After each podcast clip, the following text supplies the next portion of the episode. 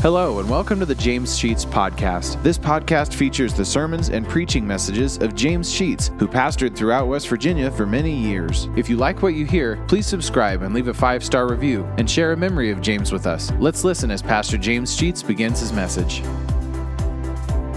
Some say 1556, that uh, things have gone from bad to worse. And there is reference in those first four or five verses, four verses particularly, to the fact that uh, the, the people were getting uh, very wicked. Adam had worshiped God, but he, his family certainly had not followed very well in those footsteps. And by the time of Noah, there, the, the people were becoming very immoral and very ungodly. By this time, there probably were around a million people upon the earth. Based upon the length uh, of the lives of these men, and you will find in the fifth chapter uh, a listing of all the generations from Adam all the way up to, to Noah. And there were some important people in there, such as Enoch, who did not die. God took him. There was Methuselah, who was the oldest man that ever lived. Uh, so uh, we have uh, some of those characters, but I want to jump over to, to Noah. And people were multiplying rapidly on the face of the earth. And the second verse of the sixth chapter says that the sons of God saw the daughters of men and decided that they wanted to marry them. And there's been a lot of confusion as to who the sons of God actually were. And some have suggested that these were perhaps angels. It won't fit that for them to be angels because angels are not sexed individuals. They are not male and female. They don't reproduce. They were a created uh, personality that God brought into being. They don't marry and don't uh, produce their offspring. None of this takes place, and we find that from various other sections of the Scripture. So when it comes to the sons of God, then we're left with the question as to who they are. The uh, uh, the Bible would, I think, would would tend to indicate, though there's nothing exact on it, that probably the sons of God were the descendants that came through uh, Seth, or, uh, uh, yes, Seth. Uh, and the men, the, the people who are the sons of men, or the daughters of men, are actually the lineage of Cain that refused uh, to worship and serve God. And so through the third person born to Adam and Eve comes the line of the Hebrew people. Jewish people are through the this line. Uh, there would be others that would have come off the line of Cain, and we probably could trace ours back to Cain. I'm not going to deal with that. Now, the verse number three indicates that God has said that his spirit is not always going to strive with men. There is a full sermon in that, but it simply points out that God is going to tolerate sin waywardness, immorality, disrespect, all of those things to a point. And when that point is reached, he's going to call halt. We cannot think in terms of depending upon God's grace always to the point that we are always going to escape. We can sin and not do any damage, we seem to think to ourselves, to our family, to our church, to our community, to whoever. We can do whatever we want to do, and we're going to get by because of God's grace. The scripture says that he is not always going to be tolerant, and he will call a halt to a person's in, uh, inability or unwillingness to actually serve him. Now, verse 5. God saw that the wickedness of men was great and all there, so they have simply gone, gone bad. They were doing, according to verse 5, all every imaginations of the thoughts of their heart. Anything they could think up, they were doing. Sounds like 19 and 90, doesn't it? Look at what we even see on regular television, let alone the, the other types of, uh, of things that are put out as far as movies and, and books and all that stuff is concerned. It was so bad that it got to the point that God said in verse 6 that he was actually sorry he even made man. He repented. He said it, that he was, it grieved him to his heart to the point that he regretted that he'd ever made man. I've said that about my kids on a few occasions. I'm sorry I brought you into this world. And as Bill Cosby said, I brought you into this world and I can take you out of this world. You don't shave up. And this is really what God is saying. I regret that I gave you this right, this freedom to do as you please because look what you have done with it. You have simply gone your own way and destroyed everything that I intended. And unfortunately, God's grace does give us that right of choice, and he has not taken it away from us. So what's he going to do in verse 7? He says that I'm going to destroy a man that I've created who face the earth. I'm going to wipe him out. He's going to do what? He's going to wipe out both man and beast and every creeping thing and all the fowls of the air. Everything that he has made, he is going to wipe out. That's how aggravated he was with what he saw in man. Now, in the midst of all of this distress, one man then stands out. There was one man that found grace. Verse 8. I'm going to preach a sermon on finding grace one of these days. Noah found grace in the eyes of the Lord. And why did he find grace? Because in verse 9 he was a just man. He was a perfect man. He walked with God.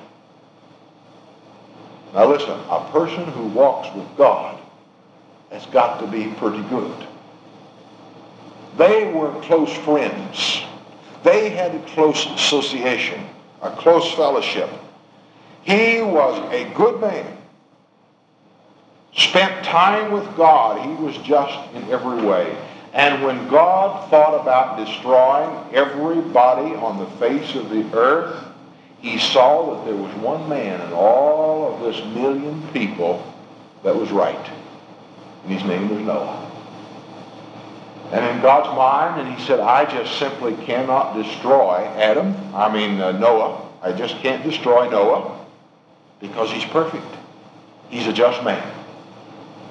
So he made provisions for the salvation of a man who was just. Now, Noah had three sons. Shem, Ham, and Japheth. Three boys. Evidently, he had taught those boys well, and his wife was, a, was uh, also a believer. This family was good. And so he comes to Noah, and he says to Noah, I am going to end all the flesh upon the earth. Everything I've created, I'm going to destroy. But I'm going to save you. I'll destroy the earth. And he said, I want you to make an ark. I don't, not very many of you would have been here probably three and a half years ago. I spoke from this particular passage of Scripture, and I tried to copy Bill Cosby in his little story about uh, Noah. I'm going to try to do it again uh, for the benefit of this story, and maybe you'll enjoy it a little bit. But Bill Cosby does it well. I really like his humor.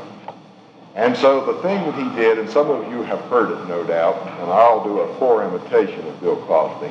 Any of you remember when I did that? Not one? Good. You remember it, maybe. Either I didn't make a very good impression or, not, or you weren't here. But that was a long time ago. The story is that I'm going to use a microphone for effect here. That God calls down to Noah. Noah. Yes, Lord. Noah, I want you to make me an ark. Sure. Oh, uh, Lord? Yes. What's an ark? Well, oh, just never you mind. You just make me an ark that's 300 cubits long and 50 cubits wide and 30 cubits high. And you put a door in the wind edge and you fill it full of pitch so that it'll float. Now remember, there hasn't been any water fall on the earth yet. So our Noah has to take all of this by faith. So Noah begins the process of building the ark. And all of his neighbors and friends gather around and watch him for those hundred years working on this big old boat of some sort. 450 some feet long. He makes it. And they stand around and say, uh, hey, Noah, what are you doing? Noah says, uh, I'm not going to tell you. They say, oh, come on, at least give us a hint. And Noah says, all right, I'll give you one hint. How long can you tread water? So Noah goes on building the boat. They start putting the animals in. And he's pushing two old hippos up the ramp. Noah, what do you want? He's getting pretty aggravated and sweaty because he's having trouble getting all those animals down in that ark. Noah, I told you a male and a female. Those hippos are both males. Now you take one of them off and you put a female on there. I'm not going to do it. You realize how much trouble I've had getting those two hippos up that ramp? And if you want to move, you move them. And besides, look at all of that stuff down there in the bottom of that ark. Who's going to clean that? You think I'm going to clean all that up? Noah. What? How long can you tread water? Now, that's not a very good imitation of Bill Cosby, as you can well recognize, but it gets the point. Noah had the job of preparing the ark. And it's going to flood. Let me give you some things about the ark and the flood. Do you know how big that ark was? It had the carrying capacity of 13,960 tons. That's a pretty good ocean liner. 437 feet to be exact long with, uh, on a fraction. 73 feet wide and 44 feet high. 44 feet, how high is that? That's uh, few stories high. Some people who work with math say that that ark would hold 520, 522 railroad cars full of product. 522 cars, stuff were going in there.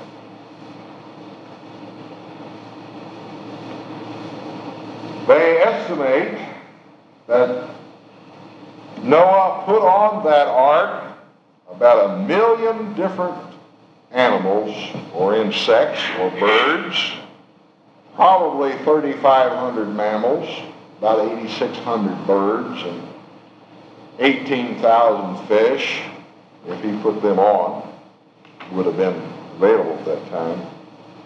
So on. And they say that it began to rain, according to the scripture, and the waters came up, and this thing floated. And it finally landed on a mountaintop. Mount Ararat, one of the high mountains today, never yet have found it. But oh, they think they know where it is.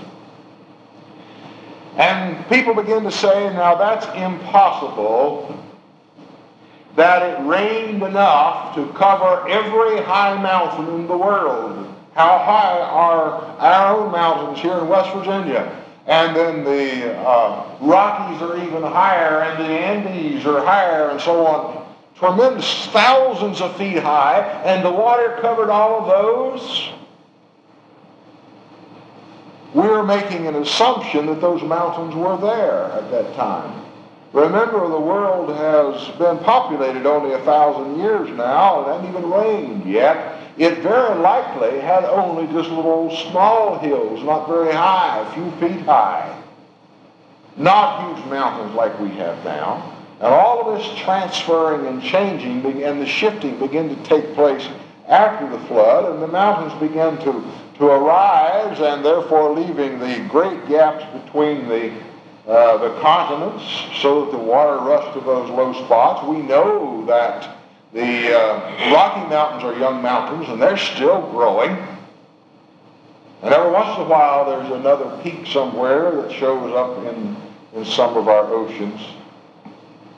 So it is not inconceivable that the flood covered the entire earth not just a little local flood. Even the American Indians who had never heard the gospel preached had a story of a flood and an ark. Every people of the world have some kind of story dealing with a tremendous flood and a boat that floated and saved some people. It's in, it's, it's in history. Here is Noah and his family inside this boat. Scientists have reconstructed the ark to see just how it would function, and they discovered that those dimensions makes that boat nearly insinkable. You just about don't sink it. It floated around out there in that flood for all that time and finally came to rest on a mountaintop and Noah and his family get out and the first thing that Noah does is worship. He built an altar.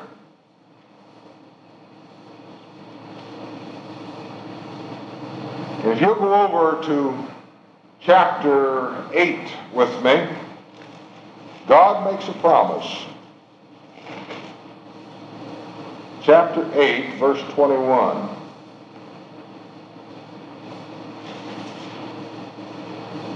The Lord smelled a sweet savor. That's from the altar. And the Lord said unto his said in his heart, I will not again curse the ground any more for man's sake. Remember the ground was cursed after Adam's sin. He says, I will not curse the ground anymore. Verse, uh, well, down to the end of that same verse, I again, uh, neither will I again smite any more everything living as I have done. I will not destroy it, he's saying, ever again. Verse 22, while the earth remaineth, seed time and harvest, and cold and heat, summer and winter, and day and night shall not cease. He has never changed that order. He promised from the very beginning here from the flood on that never would the earth be destroyed by this way again. Now look at chapter 9. And God blessed Noah and his sons and said unto them, Be fruitful and multiply and replenish the earth. we had a lot of time, I would like to discuss the comparison between this verse and back in Genesis chapter 1, verse 28, when God said the same thing to Adam and Eve, Be fruitful and multiply and replenish the earth. Sometime in Bible study, we'll deal with that. Replenish means to refurnish, to put back what once was there. Is there a possibility that there was somebody on earth before Adam and Eve? I'll leave that to you to dwell on a little bit. But he said to Noah and to his sons, Be fruitful and multiply and replenish the earth, and the fear of you and the dread of you shall be upon every beast of the earth. Here's an interesting statement. There is a change in the relationship between man and the animals. When God created the animal world, he brought them all to, to, to Adam, and Adam, right there, handled them. He named them all. There was no fear. There was a communication between Adam and the, the animal world. Remember that Eve talked to the snake, and she did it uh, very ordinarily, as though this were a common thing. There was communication. And when Noah put the animals upon the ark, although we can have all the fun we want about uh, the animals getting on and the fuss and fume that Noah had, nevertheless they walked on the ark because there was a camaraderie uh, between them. But that is about to cease. The good nature between the animal world and the human world goes out the window in verse 2 of chapter 9. Now then, from this point on, there is going to be fear in the animal world of man. That attitude of uh, feeling good is going to come back during the millennium when we are told that a child can play on the cockatrice den, that's a poison, a scorpion type thing that a lamb and a lion will lay down together. There is going to be a return to that type of relationship in the millennium. But between the uh, uh, flood and that point in time, there is going to be animosity and a fear. Uh, the animal world is going to be afraid of man. Why? Because we discover in verse 3 that now God has given the animal world to man to eat. In the time before the flood, they did not eat animal flesh. They were vegetarians. And now God has not only given the vegetables to man to eat, but now, after the flood, he has given man permission to eat everything that moves. Now, there are a few things that I'm not going to eat, even if they do move. Even if God did give me permission to eat them, uh, there are people who do. Grasshoppers are a delicacy in some places, but I'm not inclined to put that in my diet, and a few other things. But I want you to notice that this change takes place. One thing, however, he instructed man not to do. He can eat the flesh, but he cannot eat the blood. Verse 4. He is not to eat the blood. All right. Go over to um, uh, 11, verse 11, where he says, And I will establish my covenant with you and neither shall all flesh be cut off any more by the water of a flood. This is my promise, he says. No, never again will the flood come and destroy the earth. And the token in verse 12, and God said, This is the token of the covenant that I make between me and you and every living creature that is with you. He promised this not only to man, but to every living creature for perpetual generations forever. 13, I do set my bow in the cloud, the rainbow, and it shall be for a token, that is a symbol, a sign of the covenant that I make between me and the earth. When we see the rainbow, it ought to call our attention to God. That it is his sign of his everlasting covenant that he would never again destroy the world by a flood, and he promises this by the sign in the cloud. All right. There is simply one thing bad that we can see in the life of Noah. Unfortunately, we all have bad things in our lives. And the Bible has a way of calling a spade a spade, as we say, and does not gloss over the sins of people. If an Old Testament person who was, uh, was a leader of the people sinned, the Bible would call it to our attention that they did this, and Noah is no exception. We found that he started out as a very righteous man, and God thought so highly of him because he did right. He walked with God, but there's one day that he quit walking. After he got off the boat and he, he became a farmer and he planted a vineyard, he raised grapes, and he had a right to uh, indulge in the product that he raised, and so he drank of the wine and he got drunk. You'll find that in chapter 9, verse 20 and 21. He drank of the wine and was drunken. People will do strange things when they're under the control of alcohol, and I don't particularly want to uh, deal with alcohol as such, only to say that it is certainly one of those things that we consider is uh, uh, a sin. If a person is gets drunk, that's a sin. If a person overeats, that's a sin. We have a tendency to excuse our overeating and ridicule the person who gets drunk. We have no right to do that. Not at all. They just have as much right to criticize us for our overeating as for those that we criticize for overdrinking. But nevertheless, it is a sin, and it is discovered time and time again throughout the Old Testament. And here is a man of God who succumbs to drunkenness, and uh, he, he doesn't have any clothes on. A drunken man will do about anything.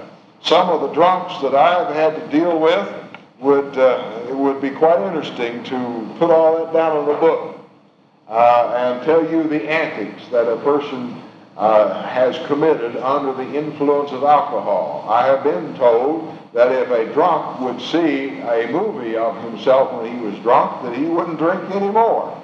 And that may very well be right.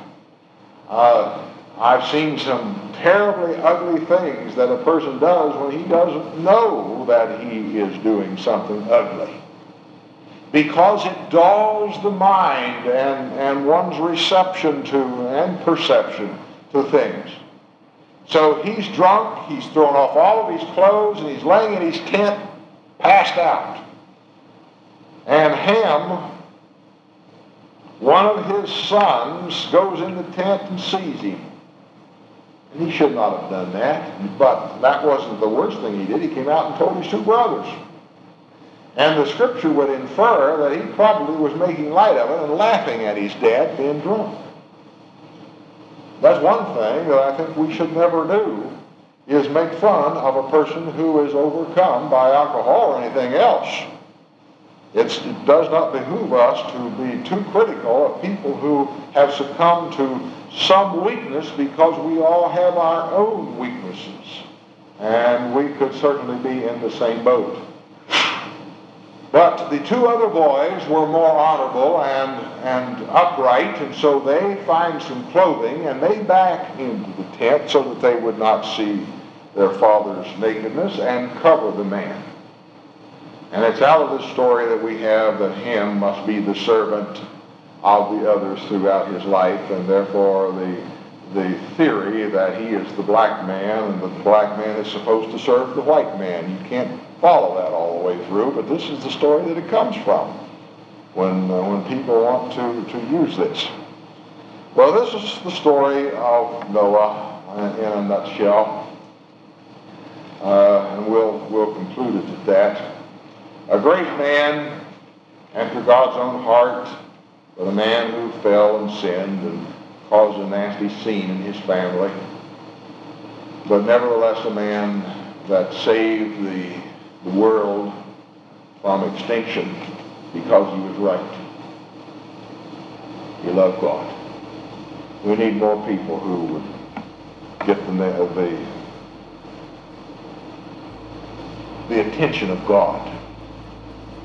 And the world would certainly be a better place if we had more people like Noah in it. Let's pray. Thank you for listening to today's message. If you like what you hear, hit the subscribe button. You'll receive automatic notifications and downloads when a new message is added to the podcast. Also, please leave a five star review and take the opportunity to share stories, memories, and appreciation for James Sheets and how God used him to impact your life. If you'd like to know why and how this podcast got started, check out our first episode. Lastly, if you want to donate to help offset the cost of operating this podcast, you'll find a link to our PayPal account in the podcast description and email us at james.sheets.podcast at gmail.com. Thank you for listening, and remember to trust in God for today and for all of your tomorrows.